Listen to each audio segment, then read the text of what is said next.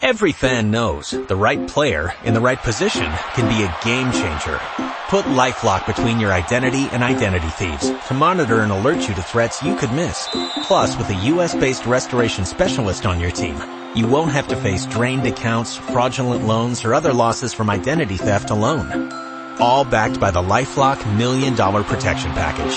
Change the game on identity theft. Save up to 25% your first year at LifeLock.com slash aware.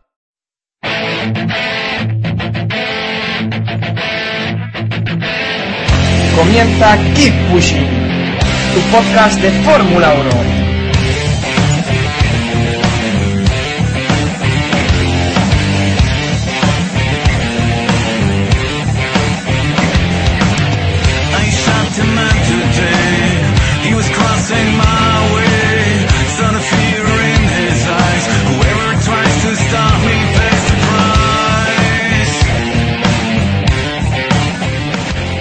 Michael is out. Michael is out. You're leading the race. You're leading the race. Michael is out. And now doing the same left side as you. Ralph, same left side. Keep pushing.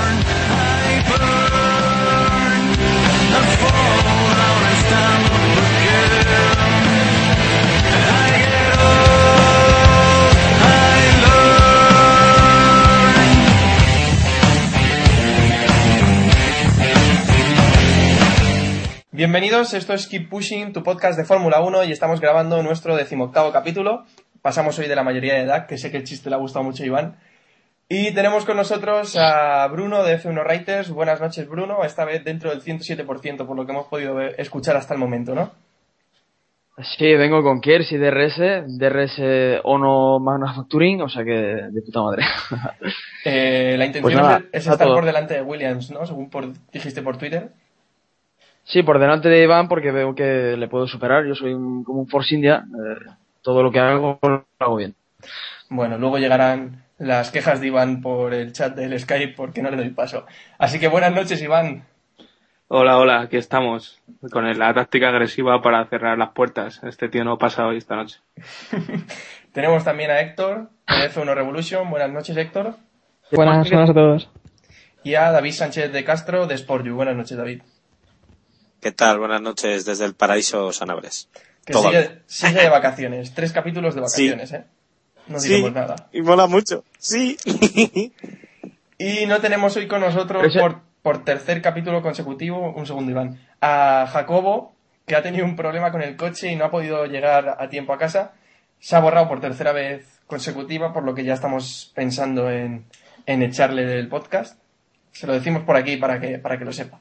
Hacemos un Hayfield, ¿no? Sería, sería la, la analogía, ¿no? Sí, más o menos hacerle un Hayfield y luego si quiere puede emprender acciones legales contra la dirección. Está, está en su, en su, en su derecho. ¿Pero Bueno, qué ha pasado? ¿Ha pinchado un neumático Pirelli o pues no me, no me ha quedado de todo claro. Si un problema hidráulico, rotura de motor de un motor Cosworth o, o a saber. Bueno, no, no entramos a valorar. Ya nos contará por Twitter y Jacobo qué le ha pasado. Vamos con unos breves datos técnicos del eh, circuito de Spa-Francorchamps, uno de los mejores circuitos del mundial, tanto para los aficionados como para los pilotos, al que se darán 44 vueltas. Su longitud es de 7.004 metros. La distancia de carrera será de 308 kilómetros. El circuito tiene 19 curvas, 10 a izquierda y 9 a derecha. La carga aerodinámica es media, el desgaste de los frenos también es medio. Y los neumáticos, pues el desgaste es medio bajo. Se consumen unos 2,21 kilogramos aproximadamente por vuelta. Se hacen 52 cambios de marcha. Y bueno, la zona de DRS va a estar en el, entre las curvas 4 y 5, eh, después de Rush. Ahí estará la zona del DRS. Finalmente se ha elegido solo que haya una zona de DRS. No sé qué os parece esto. Eh, Bruno, ¿qué te parece que solo haya una zona de DRS? Eh, yo por mí lo quitaba del todo, o sea, en un circuito de alta velocidad no era necesario. Aparte que Spa no tiene, pues, eh, ¿cómo te lo diría? Unas fuertes frenadas con un- una curva que aceleres con- en baja velocidad. Entonces el Kiers era un poquito inútil, quizás. Pues me ha, me ha recordado ahora un tuit de Voldemort de esta mañana que decía que, ¿Mm? que no quería el DRS en, en Spa. David, Entonces yo lo quiero. Si Voldemort Claro. dice que no, que no quiere DRS, yo propongo que se use el DRS en todo el circuito, hasta en boxes. Si hace Eh, falta. correcto. Vale, Sí, sí. Pues estamos de acuerdo. Lo que pasa es que le han quitado un poquito el... Ya que está el DRS y lo han puesto, pues eh, no Rush yo lo hubiese puesto. A ver quién tiene cojones de apretar el fondo y con DRS. Pues sí, la verdad es que sí. Que por cierto, lo han, lo han prohibido en un rush, ¿sí, Héctor? No, que será aquí en Monza donde menos se puede sacar al, al DRS. A mí lo que me parece mal es la, la detección, que le han puesto, el, el teléfono está sonando ahora. Bueno, que le han puesto la detección justo en... Es Mourinho. poco Mourinho. antes de, Es Vidal Pascual.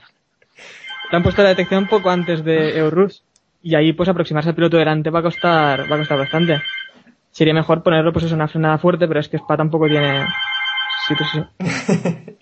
Yo, el creo que se la dio para mes. teléfono... Sí, yo creo que es para mes también. Yo creo que es para mes. O es la gente de la COPE que está llamando ya para que nos pasemos por allí para sustituir a, a cierto programa del motor, no voy a decir nombres.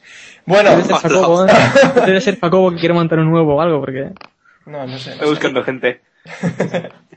Bueno, eh, hablando también del pit stop, eh, se pierden unos 19,8 segundos más la parada y la vuelta rápida la marcó Kimi Raikkonen en el año 2004, no sabemos si antes o después de comerse un helado, con un tiempo de 1.45-1.08.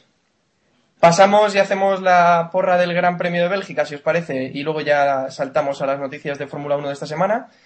Eh, ¿Te parece empiezas tú, Bruno, con la porra de esta semana? Lo que pasa es que no hemos escuchado a Iván. El pobrecito se ha quedado ahí sin, sin decir nada. Bueno, le pues- acabo de quitar la mola. Venga, Iván, empieza tú con la porra. ¿Empiezo yo con la porra? Sí. Eh, Joder. me van a decir que siempre ha puesto lo mismo, pero yo creo que va a ganar Vettel. Eh, así que Buah, sentido el Que- espectáculo. eh, eso a. Es Voy que a el tío decir- este es, es para matarlo.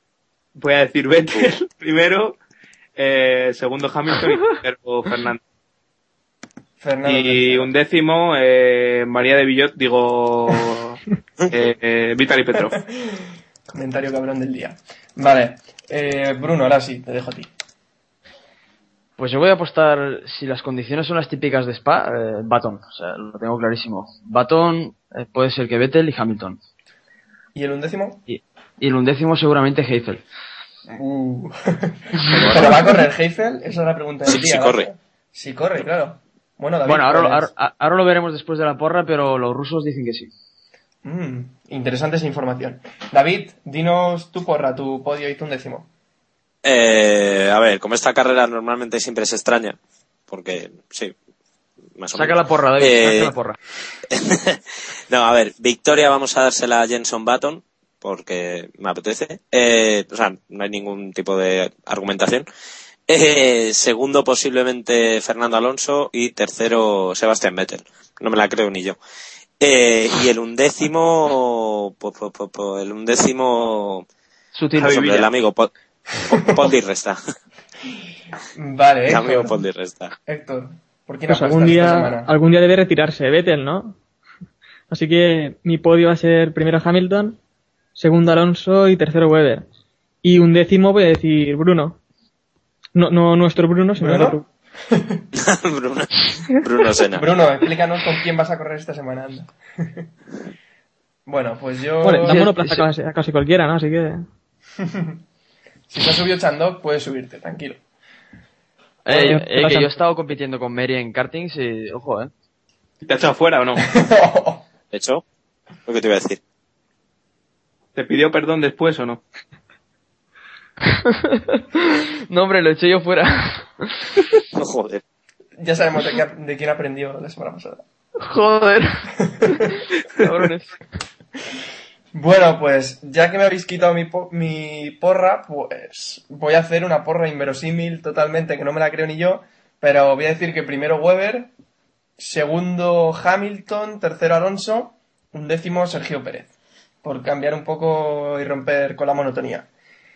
Pues nos vamos a las noticias de la Fórmula 1 de esta semana y tenemos que empezar de forma obligada por la que ha sido la noticia de esta semana y, y la que ha llenado más portadas y más líneas de relleno, digamos, y ha sido el test de María de Villota con, con Lotus Renault. Y os pregunto, ¿llegará a la Fórmula 1, Héctor? ¿Tú qué crees? No. Vale, estamos de No, no, acuerdo. drásticamente no. Es que nadie lo piensa tampoco, creo, ¿no? No. No. Mm, Pues no.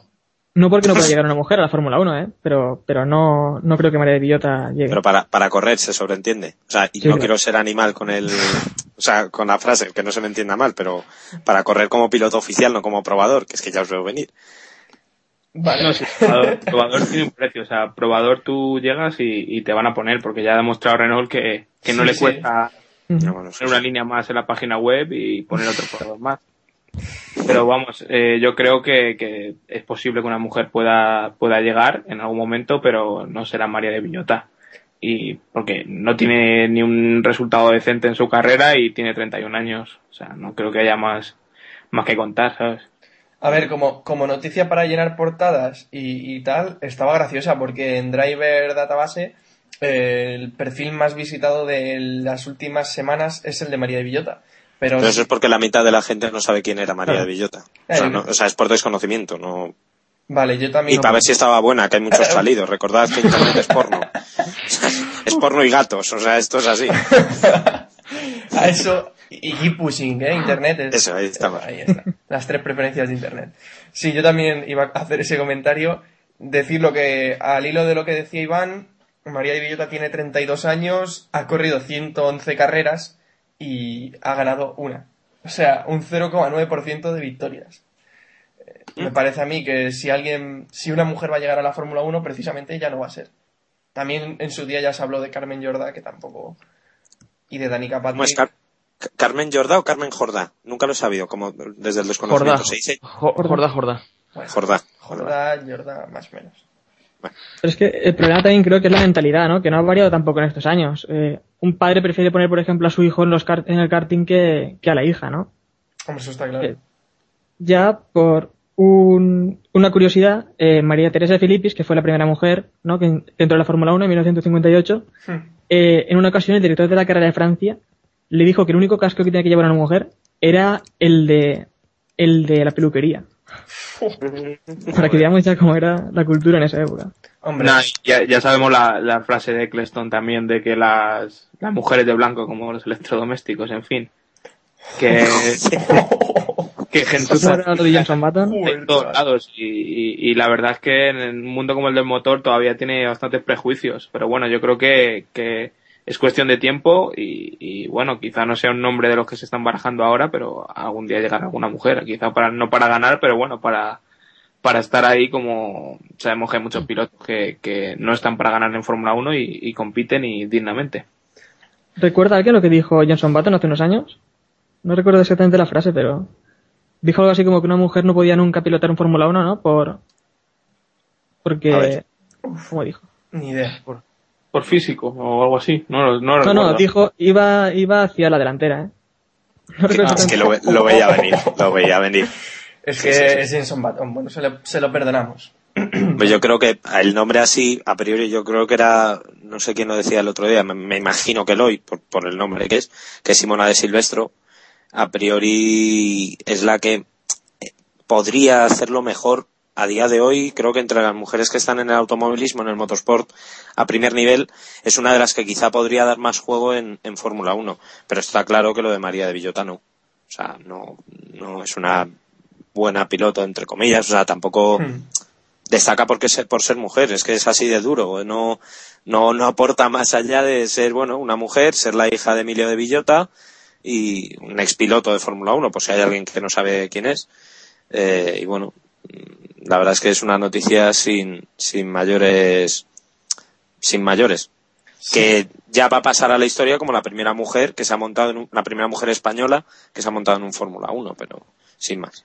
Y Estoy leyendo, estoy leyendo lo de Baton y creo que es inaudible, yo creo, lo que sé, lo que dice, pero bueno. A ver, di la frase exacta, ¿cómo fue? Eh, es bastante larga, pero bueno. A ver, eh, una mujer con grandes pechos nunca podría estar cómoda. Además, los mecánicos nunca podrían estar concentrados. Porque ca- Madre ¿cómo mía. hay que poner el cinturón de seguridad? Otro punto importante que no imagino es a una mujer soportar la fuerza G en las curvas rápidas. Bueno, eso es normal. Y otro tema importante de su anatomía es que una vez al mes, por el ciclo menstrual, no queremos estar con ella dentro de un circuito. Vamos, Exacto, que Carmen de Mairena no se subiría estoy- a Fórmula 1 nunca. Cada por un talector. Madre mía. Uh. interesante, ¿eh? Interesante. En Sí, fin. para pegarle, para pegarle de hostias directamente. Yo quería añadir que es un tema complicado porque, bueno, un amigo de Iván, un buen amigo de Iván, ha publicado esta semana un artículo que le han caído palos por todas partes. Supongo que sabéis de quién hablo. O Iván al menos. Sí, sí. No, no sé. Algo tiene que ver con las Pirelli, ¿no? Sí, sí, sí, con lo que suelta las Pirelli. Buah, es que claro, leéis cada cosa. No, no, leí, leí el ¿Por título, qué me sinceramente. citas a mí? no, no. Porque sé de tu amistad con él. Entonces, no sé. Creo que es un tema complicado porque se, te- se toma directamente normalmente como machismo cuando realmente no es eso.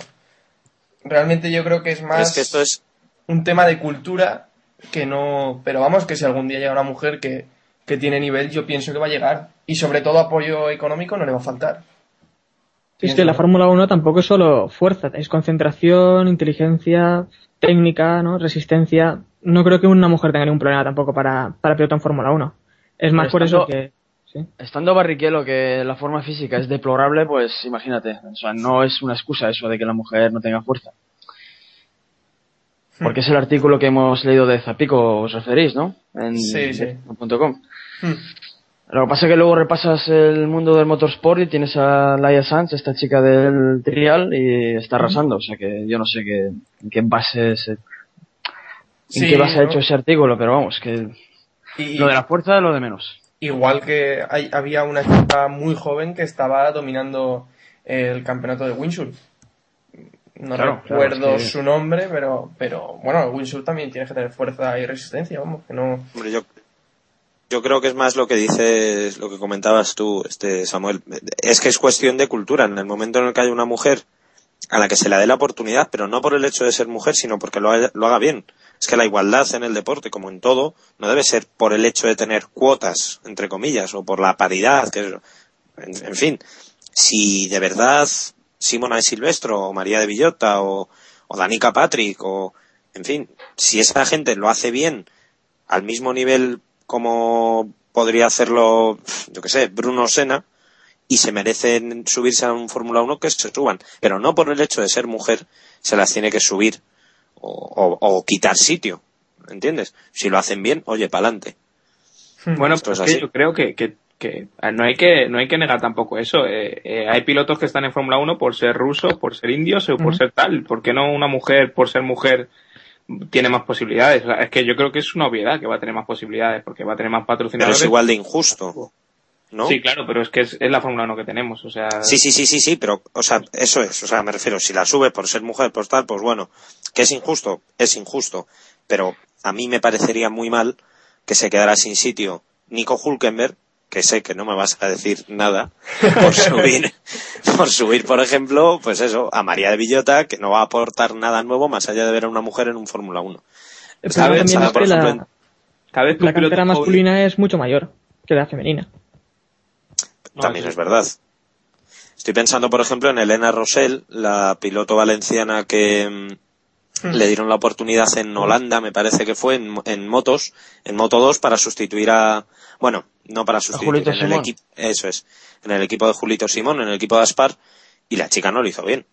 O sea, mm, hizo, vale que estaba lloviendo, que etcétera, etcétera, pero es que hizo un fin de semana lamentable y no dio el 107% para entrar en, en la carrera, ¿no? O sea, y, y a esa chica sí que venía detrás, esa chica, por ejemplo, sí se le dio la oportunidad porque venía del Campeonato de España de Super Sport, creo recordar, no me acuerdo la categoría, Sí, sí. Me parece, y, y lo estaba haciendo muy bien. Entonces a esa chica sí que se le dio la oportunidad porque se la veía que tenía, entre comillas, tenía opciones. Luego se vio que no. Pero, en fin.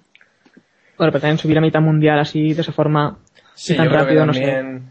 A ver, yo, por ir cerrando, yo pienso que después de haber visto a Danica, Danica Patrick, que realmente la IndyCar es más o menos igual de dura que la Fórmula 1.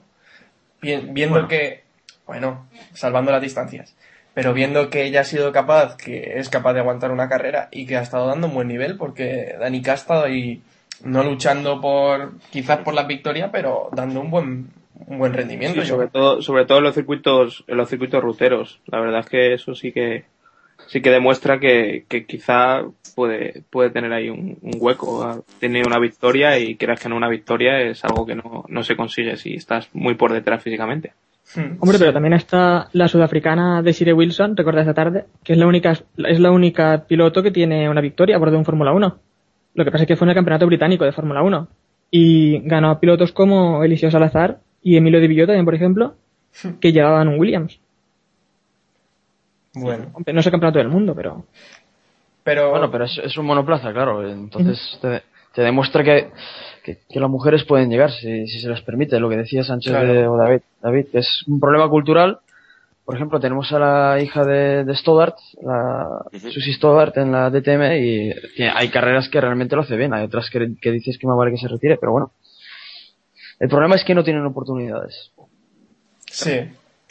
Pues bueno, Sí, es entrar, es, yo creo que al final esto todo se concluye en que deben entrar en el circuito habitual de, pues de probadores, de categorías inferiores, etcétera, y ya está, y en el momento en el que estén ya metidas en ese, digamos en la cantera de atrás, eh, es cuestión Claro. de tiempo que alguna acabe. No será algo extraño, sino algo habitual, por así decirlo. Sí, yo creo que con el paso de los años seguro que tenemos alguna piloto de Fórmula 1 que, que, que llega, que llega a estar en la Fórmula 1 y, y eso, viendo a, a Danica, estoy seguro que una mujer es capaz de conducir un Fórmula 1 al mismo nivel que un hombre.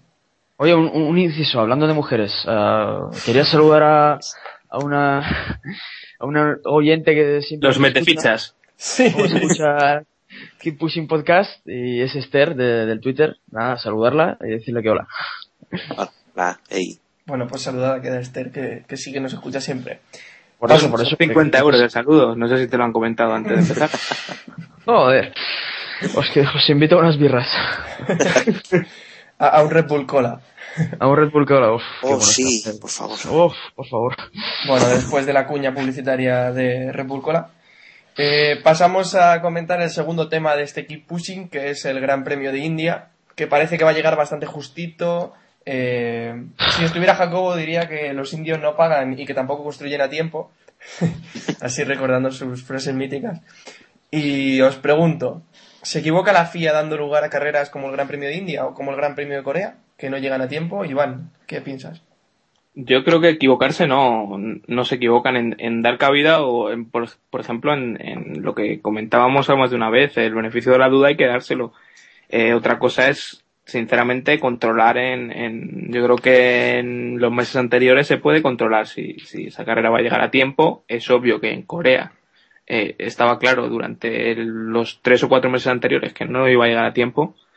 Y en la India parece que van un poco más, un poco más tranquilos, o por así decirlo, o sea, tienen un poquito más de margen, pero bueno, no se puede descartar nada. Y sobre todo lo que yo quería decir es que habría que tener un plan alternativo en, este- en el caso de este tipo de, de este tipo de circunstancias. No puede ser que la- el cachondeo que hubo el año pasado. Hmm. El resto, eh, Héctor, ¿qué te parece que, que las, bueno, que los circuitos no estén preparados casi hasta el último día? Porque se ha llegado a hablar de que en India puede que no haya gradas, porque no lleguen a tiempo de construirlas. No, pues como recordaba también Iván, y me decía eh, un amigo Guillermo eh, esta tarde, antes sí que habían eh, circuitos para, por si alguno fallaba al final, ¿no? Pues meter ese circuito como reserva. Y eso tampoco lo tenemos. Lo que pasa es que también irse a India a buscar circuitos, lo veo una tontería teniendo circuitos aquí mismo en Francia, como Magny-Cours o Paul Ricard, que son de, de grado 1 en un país con bastante afición y, y no, hay, no hay gran premio. Mientras que nos tenemos que ir a la India, un, un país donde realmente no hay, no hay casi afición históricamente, ni es que no sé bien. Bueno, sí, hay dinero, hay una... Y eh, ya está. Sí, sí, lo único que hay ahora mismo es eso. Dinero, es un país emergente de la economía mundial y se va allí por eso. Hmm. Eso es lo que no me gusta a mí. También decir que Paul Ricard tampoco es un circuito que tenga unas gradas muy numerosas, porque tiene dos filas de asientos en la tribuna, que es la tribuna, o sea que también sería un Pero problema. bueno, una cosa, iría más gente que, que a la India, ¿eh? Eh, Igual, Lo que, hay, se- lo que hay se llenaría, al menos. hombre, con ¿cuántos indios hay? ¿Mil millones? Por ahí. Yo sé unos cuantos. Pues Chandok y, y este y, y Kartikeyan invitan a su familia ya llenan dos gradas. Joder, qué animal. Está, está ahí el tema. La democracia, dicen que la India es la democracia más grande del mundo, por lo menos en número, pero vamos, que tampoco creo yo que las, eh, eh, que las gradas se fueran a llenar, aunque sea bulto.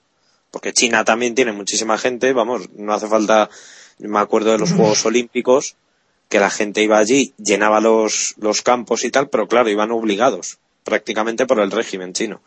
Es que también no, no podemos eh, pensar que, que en, términos europeos, entre comillas, de, afición, porque en la India objetivamente no hay, por mucho que esté Chandok y por mucho que esté eh, Kartikeyan. Pero vamos, que no esté listo un circuito, mm, o por lo menos que tengamos otra vez la duda, como el año pasado, a estas alturas de 2011, pues en fin, dice mucho de por qué se ha ido, de la pasta que alguien ha trincado, de, en fin, de tantas cosas. Yo creo que, que hay que ser optimistas y, y pensar que hay un concierto de Metallica y que va a haber mucha gente que vaya al concierto y se quede luego a, a ver la carrerita. Quedan Yo- después, Yo Fórmula creo que 1, ese es el problema de, de Valencia. Yo lo haría, ¿eh? Llamaron a, a David Guetta y nada, eh, no, no hubo manera de que la gente fuera al circuito. Claro, el Jeta, el Jeta luego tardó dos horas en formatear la tarjeta de memoria, ¿no? Es lo, es lo que tiene. Y, lo- y los entretuvieron con la Fórmula 1. y no. Pues yo, yo personalmente eh, estoy muy en contra de este tipo de inclusiones de circuitos que, que no van a ningún lado. Rollo Tilke, rollo solo por pasta. Eh, antes preferiría ver un, un Zandvoort, no sé si lo he dicho bien, en- de Holanda, por ejemplo, o el, o el A1 Ring, o el Jacarapagua, o el Autódromo Hermanos Rodríguez en México, ¿sabes? O sea, recuperar esos grandes premios y, y recuperar los circuitos, que son míticos y son mucho mejores. Eh, Pero no una, sé. una cosa, ahora mismo de esos que has dicho, creo que el único que es de grado 1 se puede celebrar un gran premio es el de Red Bull Ring. Los demás no, no están ahora mismo preparados. Claro, No, pero, el el México yo creo que sí se puede recuperar, ¿eh? No, no sé dónde lo leí hace poco que querían Sí, empezar. Sí, Telmex está invirtiendo en lo que es el circuito este, por lo tanto, a ver si lo recuperan. Y estoy muy a favor de recuperar esas carreras en vez de incluir eh, Coreas, Indias y lo próximo no sé lo que va a ser. O sea, Rusia. Luna. Bueno, Bueno, también, también yo prefiero India y, bueno, Corea a lo mejor no tanto, antes que Bahrein y estos pueblos que simplemente Abu Dhabi y compañía, que son un poco... Hombre, con suerte a lo No, mejor no hacen una película en Bollywood, ¿no? Una así con sus cancioncillas y eso. Joder. No, pero Bollywood también es que el dinero que se gana por las localidades en un circuito al final es mucho menor también que los patrocinios y los derechos televisivos. Tampoco es el, caso, el caso es que en, los primeros años, por así decirlo, eh, el circuito, vale, puede que, no sé, llame la atención, etcétera, pero al final, ¿estáis ahí? Sí, sí, sí. Sí, sí, sí, sí, sí. Nada, al final como Turquía, que no, no va ni Cristo, por así decirlo. Sí. ¿Sabes? El primer año llenazo y el segundo año medio llenazo, el tercer año pintamos la grada como si hubiera gente pintada con pincel y al final, eh, claro, los circuitos viven de la pasta que van recogiendo en las entradas y eso se acaba. Y si no, si no, le ponemos un poco de tierra al circuito, como hicieron en Corea, y hacemos 4x4 en Fórmula 1. El Korean Destruction Derby, Sí, sí, que sí. fue el año pasado. Que tampoco Madre hay problema, ¿eh? Pero bueno. Yo me lo pasé genial, el de Corea. O sea, sí, Ah, Corea estuvo divertido. joder. es una vergüenza, pero oye, no está mal. Ah, no, si nos lo pasamos genial todos. Yo vi 1 la clasificación en un concierto, me acuerdo. Sí, sí, en un bar que tenía, tocaban unos amigos míos, ¿verdad? Aquí al lado, aquí en que es- Zamora. Es que tú, tú pasé teta. conciertos, cerveza y ya está, no, no te hace falta Eh, más. y, pidi- y según acabó el concierto, pidiéndole al del bar que me pusiera la Fórmula 1 en la tele. Y me lo pasé teta. Sí, sí. que Teta, lo hagan teta. también así. Bueno, Sexo, Fórmula 1 y rock and roll, ¿no? Claro. Nada, pues la, la conclusión que sacamos de esto del India, ¿cuál es? Porque la, Iván ya hemos escuchado que pues, el único problema que hay es que no haya un recambio, ¿no? En caso de que no llegue el Gran Premio este. Ese es el, el fallo más gordo, digamos. pues di- diversidad de opiniones, diría yo. Porque el, el problema es que estos circuitos se van a cargar a circuitos con mucha historia, porque ya se está hablando de, de alternar Spa con el circuito en Francia, y, y, y no sería mejor alternar un circuito de estos con, con Corea, India y Corea que no Spa y Francia? Pienso. Pero Sí, ¿qué futuro también tiene la Fórmula 1 en la India? ¿10 años? ¿Lo veis dentro de 10 años? No, no, no, para nada. Dentro de tres años, ni siquiera dentro de tres años. Es que es, es un futuro muy a corto plazo. Bueno, Hasta que, hasta que la el- pasta de ahora y a lo Claro. que salga, claro. ya ves. no, es que el Vijay, el, Vijay- la pasta y corre. El Vijay Malaya este, que es el Briatore indio, hasta que cuando se lo aspire, ya se habrá acabado lo de la India. O sea, es- está clarísimo. Que por cierto, a- ahora que has dicho Briatore, el otro día le hicieron un simpa considerable. 96.000 euros. 86.000 euros. 86.000 euros. 80, Eh, eh, 87 y eran, euros. eran, eran rusos, eh, ojo, eh. Hombre, 90 botellas se sí, cascaron, sí. ¿no? No sé cuántas eran. Y, y de decir botellas a también 10.000, me parece. que a, a Branson, el de Virgin, se le ha destruido su casa en el Caribe con la tormenta Irene. Así como detalle de la Fórmula 1 esta semana. No han sido semanas buenas para los, magnates de la Fórmula 1. Detalle Enhorabuena. rosa de Fórmula 1. Fernández ha comprado el, el QPR este, el Quiz para Rangers. Ahí está.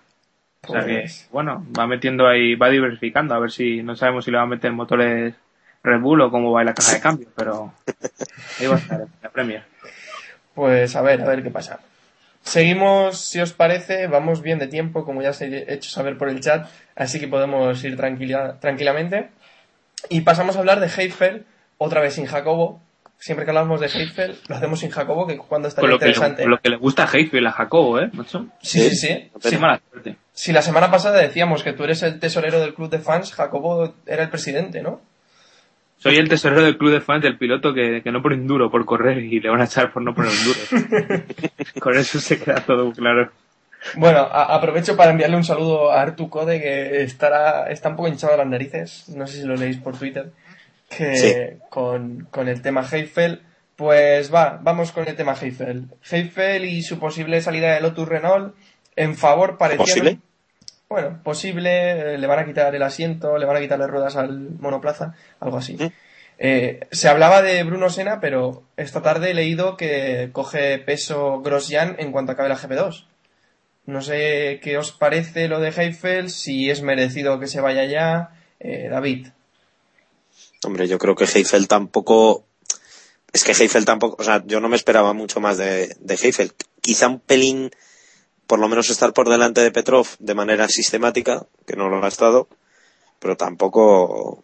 Quiero decir, Heifel está viviendo ahora mismo en sus carnes lo que vivió el año pasado Pedro de la Rosa y que le benefició a él, simple y llanamente. Hmm. Algunos lo llamarán justicia poética, como he leído esta, esta tarde, pero, pero vamos, yo creo que no me aporta mucho Heifel en, en este campeonato y no ha hecho carreras merecedoras como para acabar. Me parecen un poquito excesivas las críticas de, de Boulier, pero, pero bueno, es el que manda y no sé si Bruno Sena lo va a hacer mejor, no sé si Romain Grosjean lo va a hacer mejor, posiblemente no, pero la verdad es que Heifel si se va, mucha suerte y, y Y paso al siguiente, ¿no? Al Sí, DTM, al DTM o a, la, a donde quiera. Pero vamos, no me aporta Heifel para mí. Vale, eh, estoy de acuerdo en que Heifel no aporta nada ahora mismo en la Fórmula 1. Pero la pregunta es, ¿os aporta algo más Grosjean? ¿Os aporta algo más Bruno Sena? Porque a mí tampoco. No a sé. mí, Grosjean, desde luego que sí. Me parece una alternativa importante y fue una pena que, que se fuera nada más disputar cuatro o cinco carreras con, con cuando estaba de compañero de Fernando. Hmm. Y creo que sí que demostraron GP2 bastante. El problema, eh, vamos a poner a Grosjean otra vez seis, siete carreras para cargárnoslo a principio de año. Pues pff, no lo sé si eso si eso tiene mucho sentido o si yo creo que si van a apostar por él, pues es como lo de lo de Bourdois y el Suari. Quizás sí sea inteligente cargarse a, a Heifel y, y poner a, a Grosjean, pero pero si no no tiene no tiene ni, ni pie ni cabeza, porque no Todo dependerá de- está donde está. Sí, David. No, que digo que todo dependerá de Kubica. Claro, Sí, es Eso es, eso es. Ese es el detalle. Sí, Bruno. Es que, No, no, Da- David acaba y ahora le damos paso. no, no, de- decía que, que claro, que es que ese asiento es el asiento caliente que tiene Lotus. O sea, no puede apostar a largo plazo hasta que no sepa en qué condiciones está Kubica, que se, si todo va como está previsto, hará algunos test al final de cuando acabe la temporada o a lo mejor algún viernes o tal de los últimos grandes premios. Eh, ¿Qué van a hacer? ¿Van a apostar ahora o van a cortar la progresión de un piloto, pues como decía Iván, de, como Grosjean o, o como Sena, si es que tiene algo que progresar, eh, para subir a, a Kubica en cuanto vuelva? Es que en el fondo ese, ese asiento es un asiento momentáneo, pase lo que pase.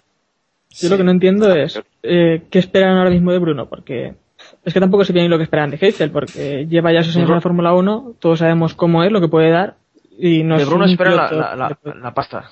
De Bruno esperan el dinero, Sí. es lo único que esperan. Y el O sea, es- merchandising. Claro, Es que- Brasil, mercado, o sea, Lotus, la pinturita esta de Joint Player Special, o sea, que es un poquito ese rollo, por así decirlo. Pues entonces a Heifel Sí, no, se está, no se está echando por no se le está echando a Heifel por, por sus resultados, porque Bruno va a conseguir Claro, peores, obviamente. Es Es que que- es obvio que no le están haciendo por su voluntad. Y es obvio que, que las declaraciones que están haciendo es para hacer pensar a la gente que sí, que es por eso.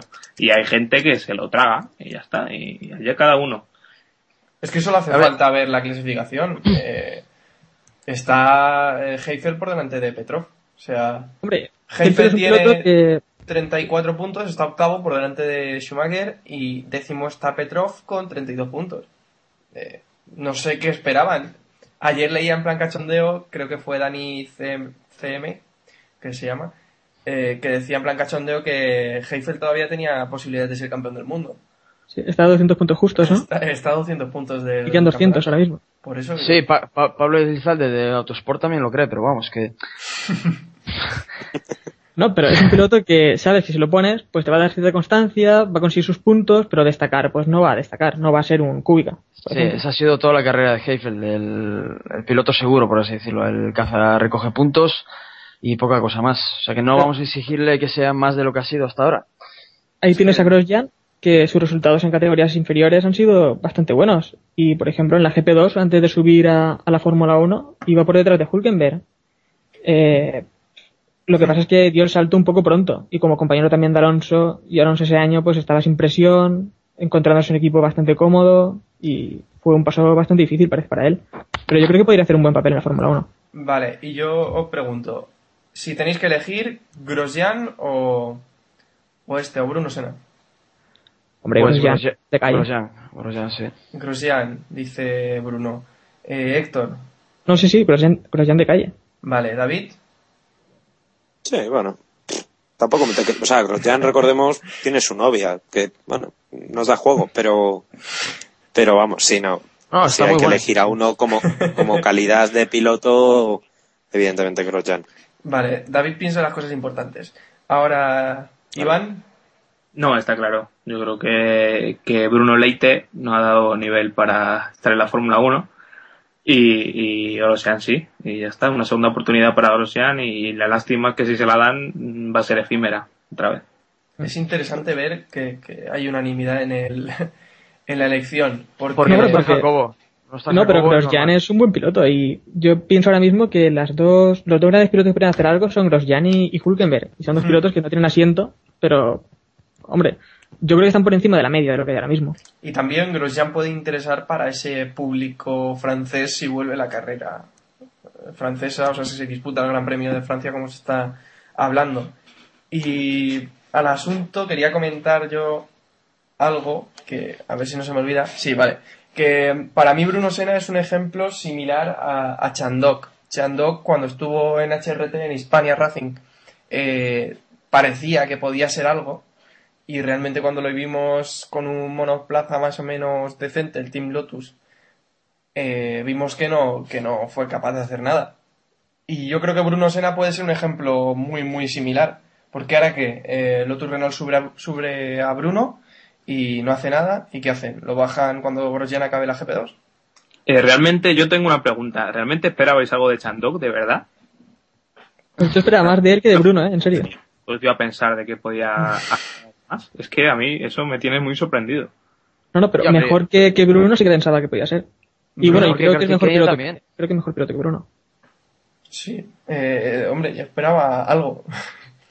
En HRT no se le vio tan, tan mal. Pienso, porque el F110, creo que se llamaba el del año pasado, ¿no? Era un hierro, vamos. O sea, Yo creo que no es, no es medida. Yo creo que no es medida. Ese tipo de coches no es, no son medidas porque si estás realmente atento a, a lo que pasa todas las semanas, eh, siempre tienen un problema en un repostaje, o problema con el cambio, o al Hmm. final no acabas de medir al piloto casi nunca. Sí, el piloto no llega a ir al límite con ese coche, entonces no puedes ver el límite del piloto. O sea que está claro que tampoco teníamos una referencia, como dice Iván, de Chandok. Bueno, pues... Y en cuanto, en cuanto a Grosjean, eh, volver un poco al tema, el problema de Grosjean va a ser Petrov, en el sentido de que si vuelve Kubica, como decía David, que es lo más lógico, Petrov es el que pone la pasta en ese equipo y no lo van a echar ni con agua caliente. O sea que el problema de Grosjean realmente es Petrov.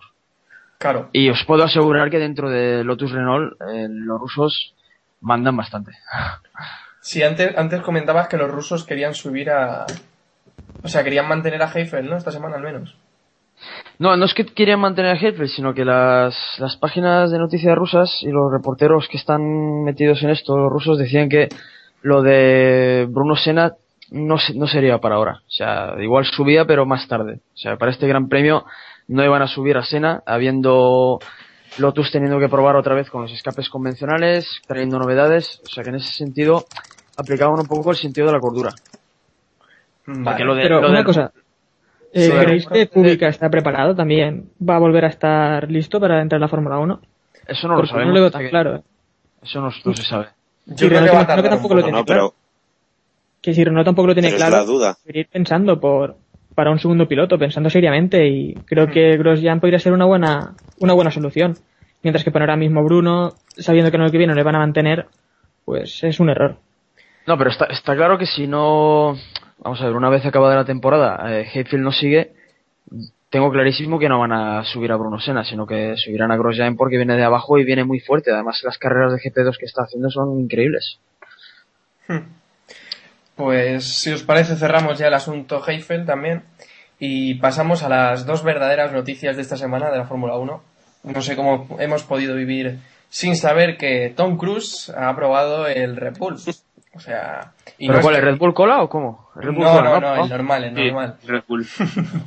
¿El RB5 creo que era o el RB6? Eh, pues tengo la noticia ahora mismo y... Ahora miro las, fo- las fotos. El 5, ¿no? El R, Ah, un no. híbrido, o sea, una, lo que teníamos ahí. No lo pone, no, no pone si era el Bueno, pero 5 o el él ya 6. pilotó en la NASCAR, ¿no? En... En Día de Trueno, ¿no? Sí, sí. Y le, le dije- le decían que no adelantara por fuera, pero el tío se la juega y... Ojo spoiler, no voy a contar más. Interesante, interesante. El que Pues... pilotó para la NASCAR fue Patrick Dempsey, ¿no? No, no Tom Cruise. Patrick Dempsey fue, sí, hombre, ha corrido en Le Mans No, sí, también. mm, tres años, ¿no? Autosport dice que corrió también en la NASCAR. Dice que NASCAR no lo sabía. Ah, sí. No en los Field Days of Thunder. Toma, ¿eh? No sé. creo que en, la- en el rodaje de la película. Claro, sí, que condució un, NASC un coche de NASCAR en el rodaje de la película. Claro, evidentemente. Vale. Oye, estoy, estoy- estoy viendo las fotos del Red Bull con Tom Cruise y es que el coche le queda grande. El tío es pequeñajo, ¿eh? Madre mía. Hombre, no tendrían problemas de espacio. No, no, no creo. Pues no sé si queréis añadir algo más de este asunto. Tan Bueno, interesante. Coulthard, Coulthard dijo que, que ha ido bien rápido, ¿no? Que- Sí, yo Sí. Recuerdo en, en Top Gear eh, fue tercero o cuarto. Bueno, en su momento fue el mejor tiempo y, y ahora debe andar tercero o cuarto. O sea que... No, al tío, le, al tío le gusta la velocidad. Tiene unas motos que se las pela, vamos. O sea, al tío le gusta lo de correr. Y entonces estos tíos cuando con pasta, cuando pillan un coche, pues eh, lo disfrutan. cien- Se lo haga Mr. Bean, ¿no? A se- 185 Una cosa, millas ¿ese señor tiene nombre? Decían. Rowan Atkinson.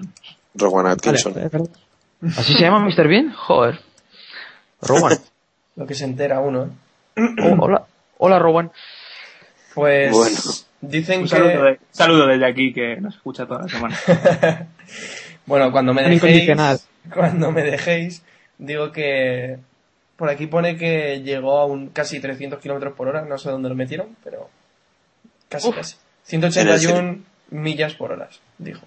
Pone, No, la, la recta del circuito está muy bien, o sea, se la ve muy bien, ¿eh? El asfalto y eso. Las fotos que estoy viendo, o sea que igual sí que puede, puede ser que llegar a esa velocidad. sí, pues ni idea, la verdad. Bueno, hemos hablado ahora de un tipo pequeño y seguimos hablando de co- cosas pequeñas, ¿no? ¿Mm? Por, por enlazar con la siguiente noticia. Y es ¿Mm? que... Anda, que la eh, siguiente noticia... La siguiente Algo noticia- pequeñito. no, no, Wow, no. wow, wow. Algo Onda. pequeñito. No, no, sí, la siguiente no- noticia es la Prensa noticia rosa. Interesante para nosotros, ni, ni el test de María de Villota, ni la posible salida de Heifer, ¿eh? La noticia esta semana, sin duda, es que Alonso le ha regalado un MacBook Air de 11 pulgadas a Raquel de Rosario. Y la pregunta es, ¿un MacBook Air? Bueno, se acepta. Pero de 11 pulgadas, el más pequeño, eh, ¿está Alonso en crisis? ¿No le paga Ferrari? O, o algo, algo raro pasa aquí, ¿no, Iván? Igual. Joder, Iván. Eh, Dale, Iván, dale. yo, tengo una pregunta. Eh, a lo mejor a Alonso le gustan las cosas pequeñas y manejables y no sé, ¿Cómo? no sé si sabéis cuánto mide cuánto mide de Rosario para Ah. poder confirmar esto. o A ver, Normal que pensaba que pensabas que me diga otra cosa. a lo mejor como a Piqué le gustan las cosas pequeñas y manejables, ¿sabes? Y eso no. Es verdad, y las dos destrozan la música. Oye, pues igual. Ahí está, ahí está. Es verdad. Algo tiene que ver, sí, sí. Sí, sí, sí, sí. Pues Bueno, porque ya podría haberse un poco el bolsillo, ¿no? Y comprarle un Ferrari o algo, porque va por ahí con ese Ibiza, ¿no? Sí, claro. para, para que no me por internet, compré un Ferrari. Estoy Oye, pero seguramente ella se va a poner a diseñar ropa, ¿no? Lo sabéis, ¿no? O sea, sé que es un poco rollo rosa, pero sí que lo sé que va a diseñar ropa y toda la mandanga esta. Igual es para meterlo en el bolsito, ¿no? Digo yo, así siendo lógicos. Pero para eso está el iPad, hombre. Claro, es que no, no, pero no puedes comparar a la tipa esta con la Michibata que tiene su iPad y es increíble. O sea, Nah, pero porque a mi ver. chivata va bien servida. Mi chivata es galáctica, eso lo sabemos todos. Michibata- Oye, ¿habéis visto las fotos de la Michi con el Baton de vacaciones? Un bañador rosa increíble, ¿eh? No, ahora, esperado el link. que faltaba ya. Bueno, ¿Y totalmente habéis visto la foto de. Briatore por ahí que va en su yate? No, no, no. ¿Con su bañador? pasar- Con un ¿Qué ha bañador rosa. pasado, qué ha pasado a Briatore? ¿Que le han sisado en el barco o algo así? Sí. No, en ¿Le han el, en el bañador? bar, Sí, perdón, no todos a la vez, por favor. Bueno, Vale, que Briatore la- Cuente. venga, va, todos a la vez. Ahora en serio. ¿Qué- Iván, quién- decías. Iván, Iván, ¿qué decías? No, no, yo pregunto, pregunto, no me sé muy bien la historia y creo que fueron unos, unos chavales que, que se fueron sin pagar del barco de Briatore, le dejaron a deber miles de euros. Claro, las noven- lo- lo- los 90.000 euros, Iván, que hemos comentado antes. Claro. Te hemos pillado, goloso, te hemos ya, pillado. Iván. Sí, a ver. A ver, tenéis que ver la imagen de Briatore de esta semana, os la acabo de dejar por el chat, ahora la pondremos por Twitter Sí, también. la gente, la- yo La creo que la gente del escucha el, el podcast, lo va a ver el También os confirmamos la altura de Raquel del Rosario, 1,67. Para hacer el molinillo divino. O sea, eso ya te lo digo. En helicóptero, ¿no? El helicóptero, ahí estaba. En mi pueblo se dice el molinillo. No, sí, sí, ¿Cómo- sí, sí. cómo? No, esa es la canción del Pescailla, ¿no? Lo del helicóptero. Cántanosla, por favor, ya que estamos en minutos... Joder, no quiero ponerme en plan Rosario, hombre. Pero, eh, tenemos ahí, tenemos ahí a Bélgica, Spa-Francorchamps, y estamos hablando de, ¿de qué estamos hablando? Bueno, a ver, cosas serias. Se cumplen 20 años del debut del tío más Eso, sí. digo, de Michael Schumacher en la Fórmula 1. Ha- Hablemos de eso, ¿no? ¿Cómo calificaríamos la, los 20 años, los dos decenios de, del heptacampeón del mundo de Fórmula 1 eh, en el- ma- la máxima categoría? Eh, Samuel, acabo de tirar Michael del de- carro. Totalmente. ¿Qué quieres? ¿Que resuma los 10 años Sí, de- ¿cómo lo resumirías? En plan titular. Así, flash. En plan titular, eh, haciendo historia. 10 años haciendo historia. Vente, vente. ¿Y los otros 10? Eh, 10 años paseándose por la pista. No, a ver, pero 20 años, 7 mundiales. Uf. ¿Te parecen pocos? No está. No, no, no me parece poco, no, no. Bueno, No es fácil, 10 Yo creo años siendo, eh, siendo el, el- A ver, Iván Didi.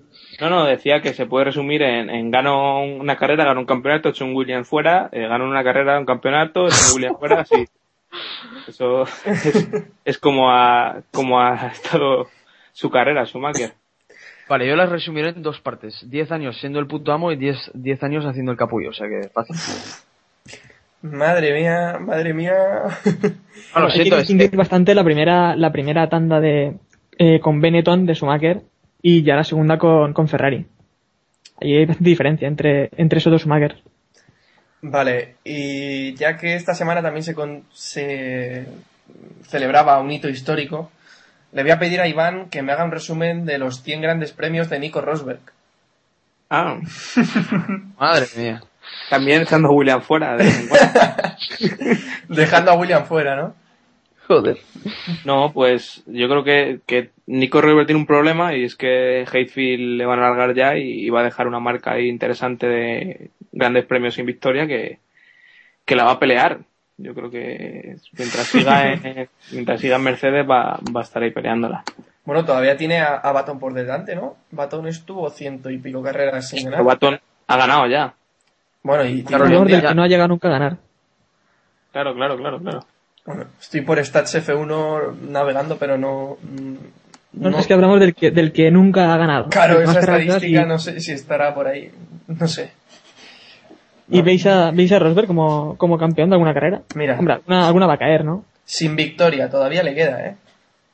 208 carreras se tiró Andrea de Zavi, de Cesaris. Nico Rosberg ocupa la... Andrea de Cesaris. Craseris. Andrea de Vale. Cesaris, no, Samu, no me jodas. Cesaris, Vale, no, hombre. vale. Andrea de Cesaris, por lo menos. Vale, Andrea de Cesaris, 208. Nick Heifel, 183. Martin. Brandel, 158. Y bueno, ahí ya hay unos cuantos más, que entre los que está el, el super español, ¿no? Jos Verstappen. No, era, era Frenzen. No. Frenzen. Joder, Frenzen. chaval, estamos hoy. El chaval se ha liado. Vale, vale, 107. Estamos de misión ya. Pues saben, ¿no? Y fallé, su madre. Venga, va, un, un guiño, un guiño a David. Adrián Sutil, posición 19, 82 carreras.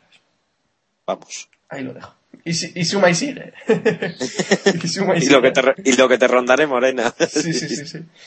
Bueno, pero Pues- Sutil no, no durará tanto en la Fórmula 1, así que no hay que preocuparse tampoco. Si, si hay justicia, no, no debería de- durar mucho más. ¿Justicia china o justicia de qué país? Hombre, si hay justicia, antes debíamos ir echando a otros pilotos, pienso yo. Es verdad, es verdad. Bueno, me habéis Tampoco, decepcionado. tampoco es el peor. Os, os voy a ser sincero, me habéis dece- decepcionado un poquito con el tema Alonso. ¿eh? ¿Por qué? No sé, me esperaba algo más. Os, os había puesto aquí que podíais dejar. eh, Darle a la imaginación, pero Sí, es, que, sí, sí. es que pero es que la tía esa es tan sosa que yo creo que la imaginación se nos corta, ¿no? ¿Cómo lo ves? No aporta vale. nada. A mí me vale. aporta Yo nada. no lo. Hombre, a ver, en peores plazas hemos toreado y hemos salido por la puerta grande. Esto es así. Pero- porque esto es así. Pero, pero vamos. Es verdad, si pudiéramos hacer esto, mira, sería un buen debate para otro de estos ¿A ti, a podcasts ti te vale. David? ¿A ti te vale? A mí me vale, Raquel. Ya A está, mí Raquel de Rosario me vale. Pero vamos, ya te digo yo. sí, ¿no? Pero entre Sí, Raquel de Rosario y Rosberg, ¿qué, qué eliges? esa, esa me la quita. No, no, Está espera, está espera, espera. Raquel de Rosario, Rosberg o Michibata. Hombre, ahí Hombre, no hay duda. hombre. Me quedo con Rosberg. No. no me ¿Con un coche, no. dices? ¿Pilotando un coche? Eh, Bueno. ¿eh? Pilotando un coche, incluso pilotando un coche Michibata. mi, mi chivata, es verdad. Por lo menos llegaría a los pedales. Iván, O sea pilotando que Raquel igual no. Bueno, un saludo a Raquel de Rosario también. Y en Por si, por si le apetece venir un día de invitada también, que lo sepa que está invitada. Si nos está escuchando Alonso, madre de Dios, la que nos va a caer. Ah, Si leyó mi artículo ya, Se ha matado ya. si leyó mi artículo no creo que, que nos escuche ya de por sí. Así Oye, que, eh, y sobre el tema de categorías inferiores, volviendo un poco a lo de A lo que Mary nos- Junca. ella, no sé ¿cómo lo veis? Porque David, por ejemplo, digo, del Sí, tema, del tema de categorías inferiores, eh, sobre Mary Juncadía, David, quería saber la opinión de David. No sé si se ha enterado o no se ha enterado. Sí, hombre.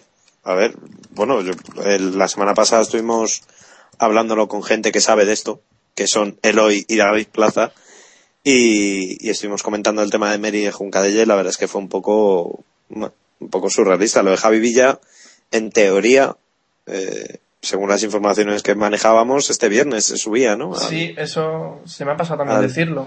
a la Hispania. Bueno, yo creo que si no lo han... ¿A qué estamos hoy? No sé ni a qué día estamos. Martes. A martes, Martes. ¿no? Hoy martes. Eh, si hoy no lo han anunciado y no lo No. anuncian mañana, en fin. Además ya, además ya ha salido la, la previa de, de HRT Sí, sí, y, no, ya descartarlo ya. y no hay noticia. Eh, yo sobre Mary eh, quería decir aquí que, que me parece vergonzoso que, que todavía el entorno de Mary y compañía estén se sientan enfadados o molestos por lo que está comentando la gente y por lo por lo que la gente mediante Twitter y demás cosas le está diciendo a, a Roberto que yo creo que la gente está siendo respetuosa yo no creo que haya habido ni insultos ni demás sino sino que le han hecho saber su opinión y que, y que me parece que, que hay, hay gente en el entorno de Mary muy, muy equivocada. Y ya está, no quiero decir más porque tampoco es Es cuestión que de a que- Mary se le ha criticado de forma constructiva, pienso yo. Se le ha criticado de forma constructiva porque tampoco se le ha se le ha dicho que la gente lo que la gente piensa y lo y cómo es la cosa, ¿no? No, claro, el, el caso, lo que tú dices, Iván, del entorno, bueno, yo que lo, lo he, estado, he estado con él esta semana, eh, os puedo decir que más que el entorno, yo creo que es, es, es él. O sea, está un poco en plan chulillo y rollo chulito pijo pijoteras. Le- le vi- le- sí, no, no, en serio, lo, lo- lo he visto así y eso que desde lo conozco desde que tiene, no sé si nueve años, creo. Pero vamos, últimamente está un poquito subidito. Entonces creo que se ha equivocado de lleno y tenía que haber pedido disculpas hace al mismo día.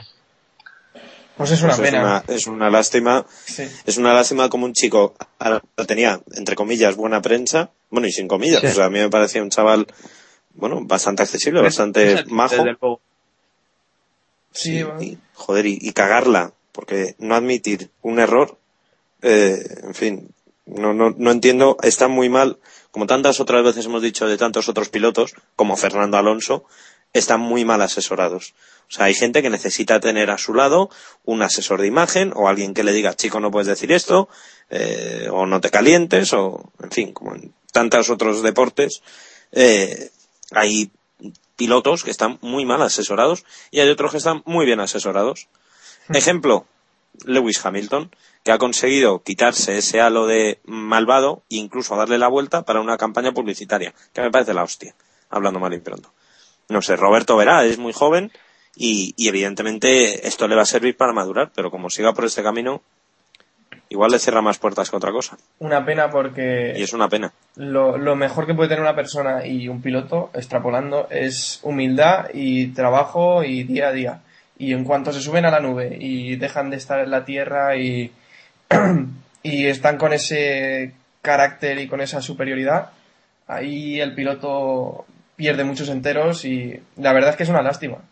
Si, si es así, si se está aislando un poco, digamos, me parece una pena. Pero Y el problema es, el, el problema es que es un poco espantapatrocinadores este tipo de, de cosas, ¿no? Claro. Si Claro. lo pensáis, o sea, es que el problema no es que esté mal asesorado, es que creo que no está ni asesorado, y es un poco su, su rollo.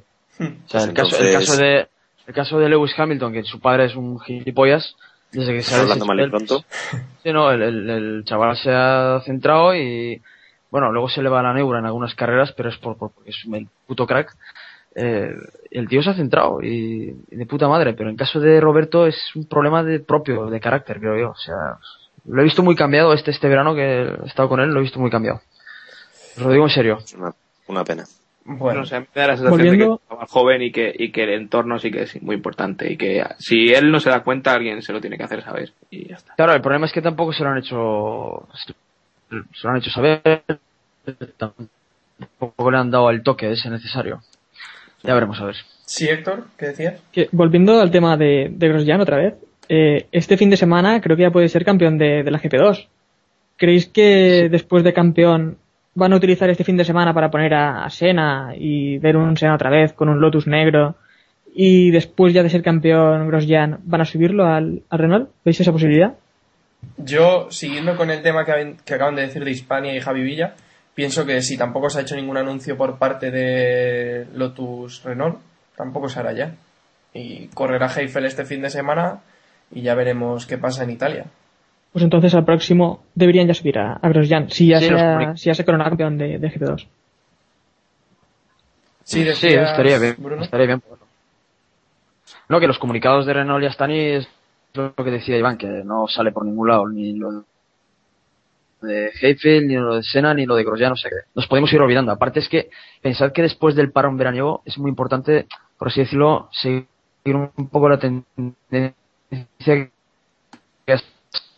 Cuida el DRS, que falla el después de- DRS. antes del parón. Subieron ideas que hay que probar. Falla el DRS, Mm. bueno, pues dejadlo, dejadlo.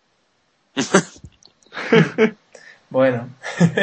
pues Pues que me la pelo, me la un poco, un poco como Joder. Inception, como origen. Hay un poco ida y vuelta de temas. Sí. estamos, tal, no Esto sé. parece una película de Christopher Nolan, ¿eh? Venga, para, para terminar ya con tema formulístico, que nos vamos de los temas, ¿cómo veis ahora mismo la, la escala de equipos? ¿Qué equipo creéis que ahora mismo es el mejor? ¿Sigue siendo Red Bull? ¿Está ya un paso McLaren? Eh, ¿Ferrari está ya bastante cerca?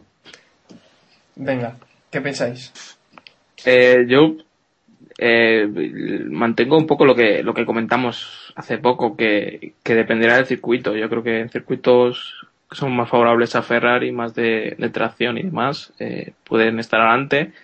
Y, y en los circuitos aerodinámicos, como Spa, por ejemplo, eh, Red Bull va, va a volver a estar arriba, pero Pero vamos, que esto es, han estado tres semanas de parón, pero también dos semanas de parón, que diga, y, eh, pero también han estado otra trabajando y esto se, se da el vuelco en, en un momento. O sea que no, no creo que se pueda establecer un estatus fijo ahora mismo. Y el resto, Opino, opino como Iván, que es una jerarquía idealizada, por así decirlo, es un poco imposible predecirlo. Aparte, pensar que los equipos aquí van a traer un montón de novedades. ¿A quién le va a funcionar mejor? Pues ya lo veremos. Ya lo veremos. pues no sé si queréis añadir algo más, porque os he dicho No. que teníamos tiempo y ya estamos en la hora. Como yo diría que, yo diría que viendo cómo ha ido Red Bull, pues Red Bull seguramente en general va a seguir bastante mejor que, que McLaren y Ferrari. Lo que sí que es verdad es que parece que se han acercado bastante y en estas carreras, pues espero que veamos alguna victoria de, bueno, de Massa no, pero de los otros tres pilotos de Ferrari y McLaren sí que, que veremos alguna victoria. Me encanta cómo descartamos siempre a Massa. Pues no, No, no, pues no, yo si quiero les ver una victoria, yo quiero ver una victoria de masa, ¿eh? Y un podio, sea- veremos, un podio de Massa esta temporada. Es imposible que gane más a un gran premio. O sea, es imposible. Uh, ¿Alguna apuesta? masas, porque si ¿Nos pasa, jugamos eh, algo? le van a, le van a mandar un mensajito. Sí, ese es el problema además, el mensajito. Claro. Claro. A ver, a ver, que masa, lo que pasa es que claro, para que gane masa, pff, yo Vamos creo que es más fácil segundo. que, claro, no, digo que es más fácil que el Condelequio acabe siendo rey de España a que Felipe Massa gane un gran premio este, esta temporada. O sea, es que, pero es lo que decíais, que se ha descartado el solo. Ahora mismo Ferrari tiene un piloto competitivo y uno de relleno. De relleno lamentable, por cierto. Se puede tener un piloto de relleno con un poquito de tal, pero lo demás es que no aporta. Y, y sobre lo que comentabais de los equipos, Red Bull, aunque no estuviera un paso por delante, tiene tal colchón que puede dedicarse a rascarse lo que vienen siendo las latas que los bowlings, les- para hasta el final de, de temporada que van a ser campeones. Es que Hombre, ya la cosa es pues pulverizar récords, ¿no? Sobre todo el de poles en una temporada y cosas así. Intentar conseguirlos y ya está. sí. Pues lo dejamos aquí. ¿Algo más que añadir? Eh, Héctor, David, Iván o Bruno. Eh, poca cosa, o sea, daros las gracias por mi parte. Sois Bueno. la puta hostia y Como, como se os diga. daría, O, o- os como se daría diga. un besito a todos, pero vamos, no, no puedo daros el beso, o sea que nos quedamos así. Déjalo, da igual. ¿eh? No, Bueno, No, no, sin sin peso, sin peso, tampoco Un abrazo y ya está. un brazo. Eso. Un bracho. David, ¿no tiene nada que añadir? Eh, no, bueno, yo quiero mandarle un, un saludo muy fuerte a Jacobo que ha tenido un percance que nos estábamos vacilándole con lo del con lo del coche y tal, pero el percance ha sido serio y está bastante mosqueado, Hmm, por no decir encabronado. ¿Se puede decir encabronado, Samu? Se puede. Se puede No, decir no se encabronado. puede, ¿no? Vale, pues que estaba. Ok, pues que está bastante encabronado con lo del tema del coche y que eso, con mucho ánimo, que se prepare para cuando le venga la factura, que va a ser un hostiazo tremendo, seguro. ¿Y eso para Seguro. animarle? Coño, pero eh, hay que ser un poco realistas. O sea, que vaya preparando un poquito lo que viene siendo la pasta que ha ganado apostando por las no victorias de Heifel. Y, y eso, que mucho ánimo. Y que Bueno. le esperamos que ya no vale limpiarse la semana que viene, que el próximo eh, podcast le queremos aquí. Sí, por favor. Esperemos que la, la semana que viene pueda estar con nosotros. Ya veremos. Yo personalmente no creo que pueda ver la carrera. Tendré que esperar a llegar aquí, pero bueno. Y nada. Bueno, y también una cosa, eh, ánimo también a GPcast, que ha tenido un problema, un problema que seguramente también tengamos nosotros algún día, ¿no? Sí, Espero un- que no, pero ya veremos con Samuel, nunca se sabe. Un problema No, es que- con el que es que- nosotros no hemos tenido nada que ver. Que, que quede eso claro, ¿eh? Iván, te dije que no lo dijeras por Twitter, hombre. Es que me cago en la leche. Joder. Pau. Pues. Eh, eh, ánimo porque es una putada porque han, han grabado un programa cojonudo. Sí. Hay, que, hay que decirlo, quien lo ha oído en directo, con temas que, que no son ni de Fórmula 1 ni demás, que no son muy ligados al nuestro, pero sí que el Mundial de Rallys y demás y el Campeonato de, de España están interesantes y han tenido protagonistas y, y una lástima que, que se lo hayan perdido. Y un, ese privilegio que hemos tenido los que hemos oído en directo. Hmm. Bueno, nosotros nos hemos tirado una hora casi también sin hablar de Fórmula 1, ¿eh? Una tontería, o sea que... Pero bueno, eh, bueno, poco más que deciros, ya cerramos el capítulo de esta semana. Volveremos probablemente el martes o el miércoles de la próxima semana después del Gran Premio de Bélgica. Darle las gracias a Bruno, que por fin hemos podido tenerle de nuevo. Ahora ya sí, con buen sonido y sin problemas. Y, Más o menos. Pues nada, Y, y Más queda menos, pendiente sí. el Red Bull Cola, ¿eh? Eso no se olvida. Eh, tranquilos que eh, he de decir que después de una búsqueda, digamos, a nivel mundial, ya por fin he encontrado un proveedor por aquí cerquita y cuando estéis por aquí os invito perfectamente. Que por cierto, Iván estuvo estuvo en Benicassim y Cabrito no no pudo no pudo Ah, mi hijo. No, no. Cabrito no, no, no tuvo la decencia de quedar contigo, pero bueno. Tenía miedo Tenía-. Pero y una propuesta mejor. Uh, pero que sepa que yo sí que veo los Ar- Arctic Monkeys y él no, o sea que Sí. ahí lo dejo. pero bueno. bueno, Aunque pues no le gustan, pero bueno, yo creo que es una pena. sí, no, los Arctic Monkeys son... Bueno, no, no voy a decir. Eh, Son unos monkeys. sí, puedo, puedo ir anunciando que no os he dicho nada a ninguno de vosotros, que hemos Adiós. contactado con un piloto que todavía no ha contestado, pero, pero que igual tenemos a un piloto... Le ha mandado un email a Fernando Alonso. No, le he dejado un comentario en su blog. Hombre, traemos a Niki Lauda, ¿no? Que va más, va más con nuestro, con nuestro tipo de podcast, ¿no? Lauda, Eh, yo también quiero comentar que, que, que a Alaya Ferrer le, le envió un email y que vale que no quiero hablar de lo nuestro, pero, pero que me conteste. que es un tema profesional. Desde aquí que nos oye seguro. Los decirle. metefichas. Sí, este Es capítulo un tema. Bueno, yo también le envié un correo a Tabata Vice y tampoco ha contestado. ¿Qué de eso hay? Insisto, los metefichas. David, no diremos con quién hablaste tú. Eh, No, no, yo os digo que, bueno, si ya- tenemos que hablar de los metefichas, si un día salen a la luz ciertos privados que tengo yo en Twitter, y hasta aquí podemos leer. No los enseñes, hombre, no los enseñes. No, no. No enseñes lo que te envío. ¿Quién te los ha enviado? Ah, Algún día, algún día te dejarás el móvil por ahí. Sí, algún día te invitaré a comer y te, te haré que bebas mucha agua para que tengas que ir al baño y Bueno, bueno. Bueno. Oye, no, serio, si veis a, Raquel al pro- en el programa, podemos meter la ficha, ¿eh? no, gracias. no, gracias, joder. No, despide gracias. Samu, despide Samu que Despide, Sí, despide, sí, Samu, sí, se te está degenerando. En nada estamos hablando hasta de ir a Juanco, ¿sabes? Aquí no. No, no, no, no. Por favor, no. tenemos estómago. No, Héctor, no, no Por cierto, Iván, nivel. Iván, Iván, ¿a ti te vale?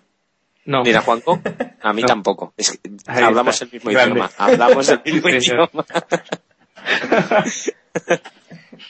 La pregunta Bueno. es, ¿os vale Carmen de Mairena? Pues ya está. Hala. Venga, cerramos ya que esto está degenerando. Ya sabes lo que te toca hacer ahora, David, ¿eh? Ya te lo he ¿Eh? dicho al principio del capítulo, ya sabes lo que tienes que Ah, hacer sí. ahora. Sí, sí, sí. Bueno, muchas gracias por escucharnos y recordad, keep pushing al máximo. Adiós. Adiós. Ni formas de contacto ni narices.